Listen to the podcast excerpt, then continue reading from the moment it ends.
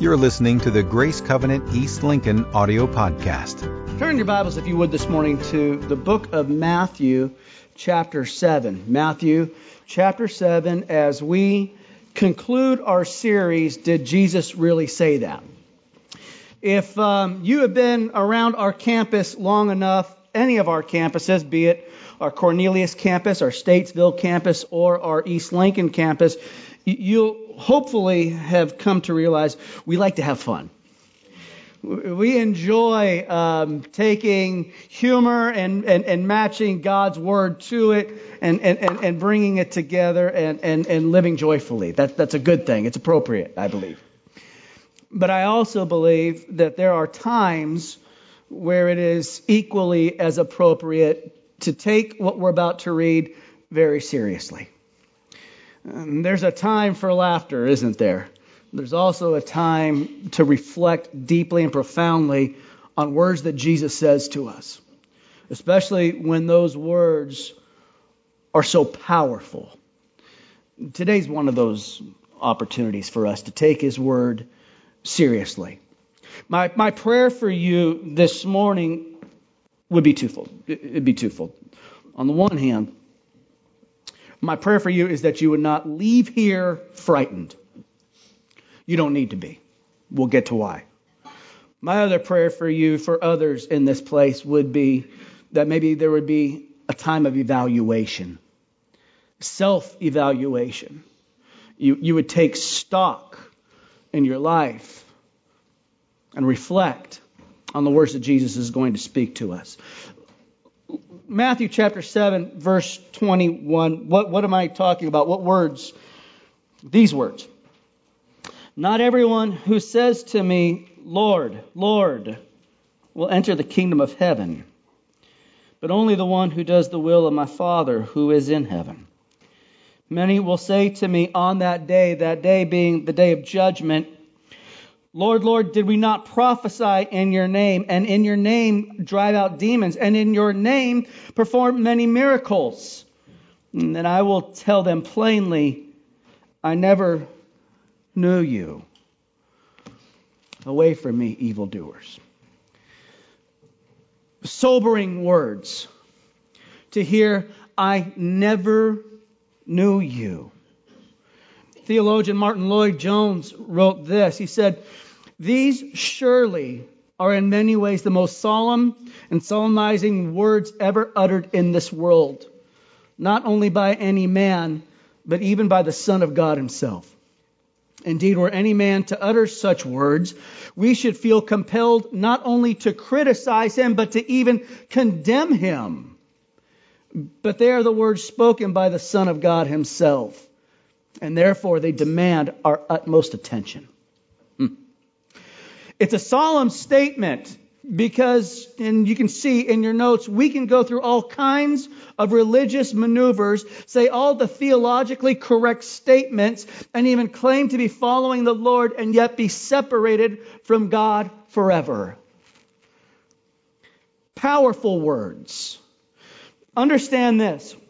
Our theology, our, our, our, our thinking about spiritual things, our theology should be placed on the personhood of Jesus and nothing else. All of our theology should flow from that standpoint. Our theology should never flow from human values that have been conjured up in certain seasons of our society's times. Our theology should be grounded in a relationship with Jesus. Jesus would say, and he'll go on here in a moment to finish up these verses, that our theology must be built on Him. And for it to be built on Him, we have to take His words seriously. We, we don't always do that, do we? Honestly. I know in my own life sometimes I've, I've got to be careful not just to drive real quick past some of his words, but to stop and to meditate and allow the full weight of it to confront me. And it's appropriate for us to do that this morning. He goes on, he says in, in verse 24, Therefore, everyone who hears these words of mine and puts them into practice is like a wise man who built his house on the rock. The rain came down. You want to sing it? I'm not going to. Somebody just said thank you. The rain came down, the streams rose, and the winds blew and beat against that house, yet it did not fall because it had its foundation on the rock. But everyone who hears these words of mine and does not put them into practice is like a foolish man who built his house on sand. The, tr- the rain came down, the streams rose, and the winds blew and beat against the house, and it fell with a great crash. Jesus is saying, build your theology on me. Build it on me. Don't build it on anything else. So this this incredibly, and you probably sang that song in, in, Sunday school, right? How many of you guys grew up? The wise man built his house. Of, I told you I wasn't going to sing it, but I'm almost tempted to now because I'm like in it. Um, it. It's such a simple Sunday school song, yet it comes at the very end of the most serious of sermons ever preached. The most incredibly powerful sermon ever preached. It's a sermon on the Mount. And, and, and, it covers three chapters Matthew chapter 5, chapter 6, and chapter 7. And I would encourage you strongly, please, this week, go, yeah, go home and, and, and, read it. Out of, out of honor of our guest, you have homework. Get it done. He's going to call you, or call your mom if you don't get it done. I promise you. Chapter 5, chapter 6, chapter 7. And in these verses, the Sermon on the Mount, Jesus is essentially saying this to the people. He's saying, be careful of religious mediocrity. Be careful of falling into religious performance. Fall in love with me. From chapter 5, chapter 6, chapter 7, Jesus is challenging the Pharisees and everybody who had listened to the Pharisees to not just go through religious motion, not just to go through religious ritual, which leads nowhere, in fact, I'm sorry, it does lead somewhere. Because Jesus says it does. It leads us from his very presence. He says, flee from that. Avoid that. Chase after me. Because when you chase after me, it changes the way you live your life. And he begins to talk about different things. He talks about murder. He talks about uh, adultery. He talks about lies. And he says, religious work, just, just being religious, it'll get you this far. But when you chase after me, you're going to take it to new heights. Amen. Listen to the heart behind what Jesus says, even when he's talking this, um, and during, I think it's in chapter five, talks about murder.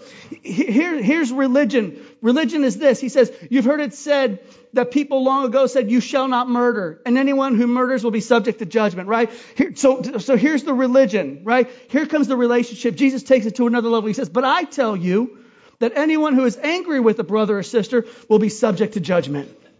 Jesus takes the best of our works and he says, meet me up here. Meet me up here. But we can't meet him up here unless there's a passionate pursuit of him. How many of you um, work with this guy? He, he's the guy that um, he like hates his job. He's there just to get a paycheck, right? The most excited that he gets all day long is when he gets to clock out, right? And, and, and you can just tell he just hates being around there. But then you contrast that. How many of you worked with someone who is extremely passionate about what they get to do? Like they're weird, right? They're like, they really believe in what they're doing and they're passionate about it. And, and, and there's this fervency that comes through with their work. Right? I, I think of some of our firefighters in here, right? Passionate about what they get to do. And, and, and, there's a difference, isn't there, between those who are passionate and those who are just kind of milking it, right? How many about, what about you students in high school? Uh, you know that there's those kids that go to school only because the bus picked them up. If that bus had not picked them up, dude, they would not be there. They hate being there. They despise being there. They just can't wait for lunch. Let get me through to lunch. But then they've got those other students who are like, yeah, they're just a passion to learn, right? There's a difference in their lifestyles, isn't there? When we are just living out religiosity, it's a passionless life. In fact, it's a passionless life that does not lead to eternal life. Jesus says, be passionate about me. He takes it a step further. You know what he says? He says, know me. Know me. These individuals that Jesus is talking about, I mean, they were doing some good stuff. There was some great stuff they were doing, but they weren't, they weren't there yet. They, they were missing something.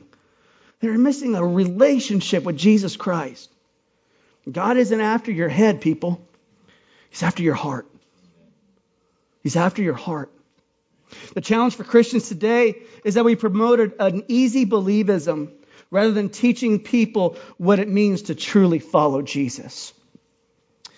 Jesus wants us to draw close and listen, listen to his words and the warning that's in these words as he quotes the prophet Isaiah. says, These people come near to me with their mouth and they honor me with their lips, but their hearts are far from me.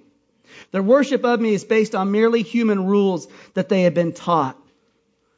Jesus is after your heart. And you can do all kinds of great things, but if it's not motivated by heart, you're missing the mark. You, you, I mean, I'm telling you, here's a scary thought, but it's a true, it's a true statement because Jesus said it was true. The day's going to come, that final day, when we're going to stand before Him. And I think a lot of us are going to be shocked at some things that happened that day. Because you, you, you can preach, you can pastor, you can be a missionary, you can be a Sunday school teacher, you can do all these kinds of great things in ministry and still not know Jesus. To not know his heart is to miss the mark. You've got to know one another. Listen to what some of these people said. They said, Lord, Lord, didn't we prophesy in your name?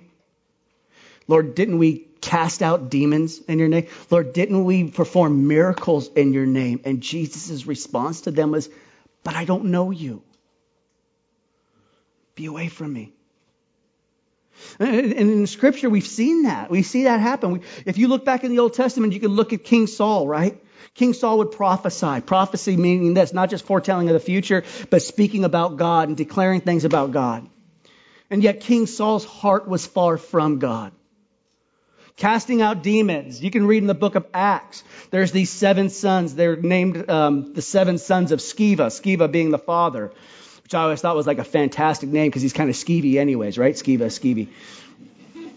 You'll catch it later, maybe.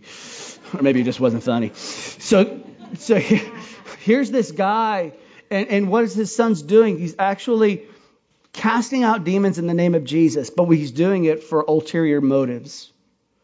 It wasn't because he was passionate about it, it wasn't because of a relationship. And so we're left with all of these realities that we can do wonderful things and still miss the boat. Jesus is saying, I have to know you. And so the question I face this morning is that very thing. Do we know him? Do we know him? Jesus clearly states that it's not enough to profess the lordship of Jesus Christ. We must live out that lordship of Jesus Christ. We can be lost in the work of God and not be living out the will of God. So, how, what does this saving faith require? How is it that we can walk away with a sense of security that we should have as I said earlier, the last thing that we should be doing is if you if you've placed your faith in Jesus Christ, the last thing in the world that you should do when you leave here is leave in fear. Because his perfect love has come. He knows you. You know him, and perfect love casts out all fear. You're good, is what I'm saying. You're secure is what I'm saying. I'm going to show you some verses later on about that. So, saving faith, how does this work out in our life? How do, how do we know that we are not going to ever hear those scary words that we just heard from Jesus, that I never knew you? First thing is this, is that we have to understand God's grace. We have to receive God's grace. Ephesians tells us, for it is by grace that you have been saved through faith and not by what? So that nobody can boast about it. Nobody can brag about it. Nobody can say, look what I did. I did this, this, and that. And Jesus said, you may have done this, this, and that, but do I know you? And so grace is something that we have to absorb. And second thing that we must do once we know grace is that we got to accept it. We have to receive it. We have to actually take hold of grace. Romans chapter 10 verses 9 and 10 says, if you declare with your mouth that Jesus is Lord and in your and you believe in your heart that God raised him from the dead, you will be saved. Not might be. Not might be. You what? You will be. You will be saved. For it is with your heart that you believe and are justified, and it is with your mouth that you profess your faith and are saved. Third thing we need to know. So there, there, there's this acceptance that we have of grace, and then it moves us to works. Write this down as number three. There's good works. Now I want to walk this thing out because this may seem contradictory. You may think, well, we just got finished saying that it's not our works that gets us saved. So what, why is works even a part of this? I don't understand. Well, James tells us that faith without works is what? Dead. Yeah, you see something dead, it, it stinks, right? There's no life to it. Faith without works is, is dead. Now, here comes the problem. Let me try to let me try to paint you the picture this way. I I can I can I can buy Beverly, my wife. I can buy her flowers. And I can open car doors for her. I can I can take her to dinner. Um, I can pick things up and move them around the house because that's really all I'm good for around the house. I can't put anything together, but I can sure pick things up. Um, and, and so I can do all those things. And how many of you know I can do those things and serve her without ever being married to her? I could have done all those things before, right? Like I, I like for Chris, I, I could serve you, I could help you, I could carry things for you, but I'm not married to you. Everybody say amen. amen. Whew, okay. So now, here's the thing. With my wife, I did marry her because I was passionately in love with her. And because I am married to her, now you know what I get to do? I get to open the car door for her. I get to buy her flowers. I get to go date her. And in me doing that, it does not make her my wife. She's my wife. Therefore, I get to do these things because I'm passionate about her. Am I, am I, am I making sense this morning? What I do for Jesus is not based on me just these, doing these empty works because I have to. It's because I get to. I get to serve Jesus. I get to be passionate about Jesus. I get to just go full throttle for Jesus. Why? Because Jesus showed up in my life in a real way, in a way that was so devoid of religion, but it was so full of relationship. Jesus showed up and said, now I am yours and you are mine forever. What he's saying is, I know you. And he did the same thing for you too. And in the knowing him is in the loving him. And to love him is compelled to do stuff for him. And so we need to be careful in our minds and in our hearts always that we're not trying to live a performance based um, life with Jesus. No. It's one born out of passionate love. When Jesus said, I never knew you, you know, in the Greek, what, what that, that word tense there, it means almost like how a husband knows a wife, intimately. And Jesus saying, I need to know you intimately. And the fourth thing we understand is this, is that we have to have right construction. We have to accept grace. We have to, we have to do something with it. There, there's works that are involved, but it's works that's based out of passion, but right construction, meaning this, that our theology must be based upon Jesus and Jesus only. A wise man, he built his house upon the rock. He constructed everything he had. Think about his house. Everything he owned, everything that was precious to him, he placed on the foundation of Jesus Christ. The fool took all that he had, all that he owned, everything that was valuable to him, and he built it on something that was empty, that was hollow. Lord, Lord, didn't we didn't we prophesy in your name? Lord, didn't didn't we cast out demons in your name? Lord, didn't we do all these things? Jesus would say, I didn't know you. Hey, you do so many great things. I guess my question this morning is this why do you do what you do? Why do you show up to church on Sunday? Why do you lead Bible studies?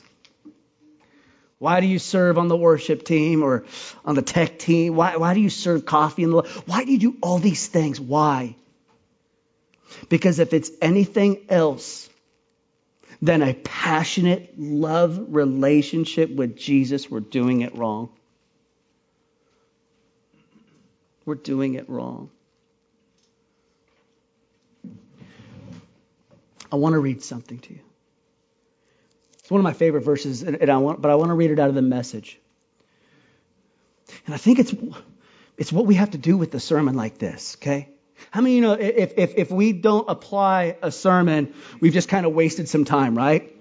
If there's no way of taking what God is saying and applying it to our life and making it a part of our life, well, we, we just spent 20 minutes listening to some weird guy from Hawaii. I can think of other things to do. Psalm 139 says this Investigate my life, O God. Find out everything about me. Cross examine and test me. Get a clear picture of what I'm about and see for yourself whether I've done anything wrong. Then guide me on the road to eternal life. The first thing that we can do in applying this is just to do open heart surgery and just to reveal, God, what, what, what is inside here? Lord, why do I do what I do? Is it because I've been moved by you? Or is it because I'm just trying to perform some religious duty? What do you see inside of here? I think another thing that we can apply is this. And I think this is crucial.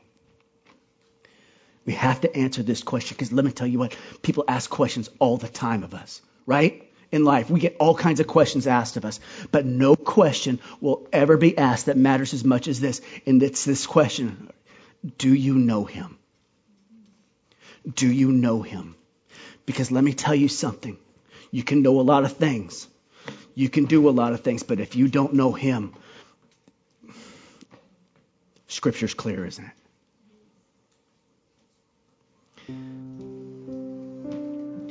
Inside your bulletins, there's there's some questions for you maybe to think about this week. So just some evaluation.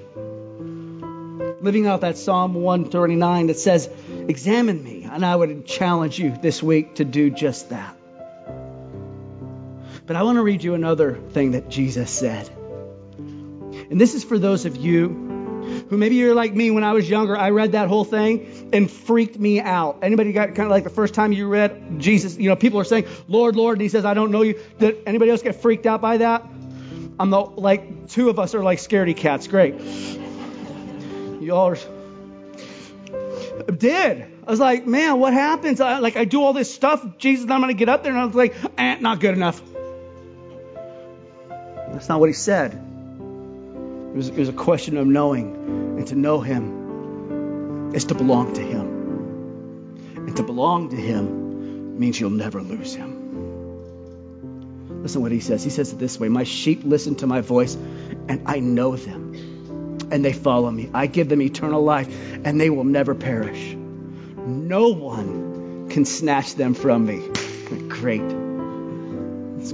No one can snatch them from me. Goes on to say, because the Father gave them to me, and they're in my hand, and I'm in the Father's hand, and ain't nobody getting that. Why, why is that important? Let me tell you why it's important. Because you're loved, you're adored, you're saved. Forever.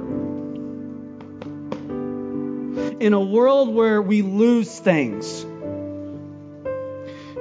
the possessions that we have, we can lose them so quickly, can't we? They're here today and gone tomorrow. But Jesus' grip on you will never, ever, ever get lost. It's done. My favorite words that Jesus said. we can say, Did he really say that? Yes, he did. He said, It is finished. It is finished. And so, walking out of here today, my hope for, for some of you would that you would walk with your heads held high, maybe a little pep in your step because you're known by Him. Would you close your eyes this morning? But my other challenge, first, before we get out of here, is this. It's for those of you that got to answer this question. Maybe you haven't asked, really answered it before. And the question is this do you know him? And maybe, dude, you could have gone to church your whole life and not known him. Because you've just never gotten into that relationship. Jesus kind of stays over here in this box and my life stays over here. And no, that's not a relationship, that's a religion. So, my question to everybody in here this morning do you know him? And if you don't, why not right now? So, if you've never just made that step, if you've never accepted him as your king, if you've never accepted him as your God, would you just raise your hand right now, right where you're at?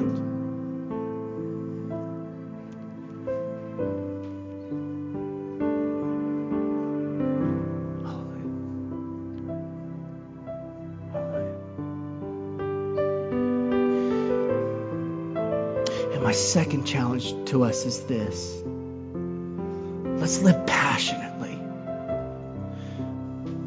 The Bible says, the psalmist says this restore unto me the joy of my salvation. I think it's appropriate and okay to say, restore unto me the passion.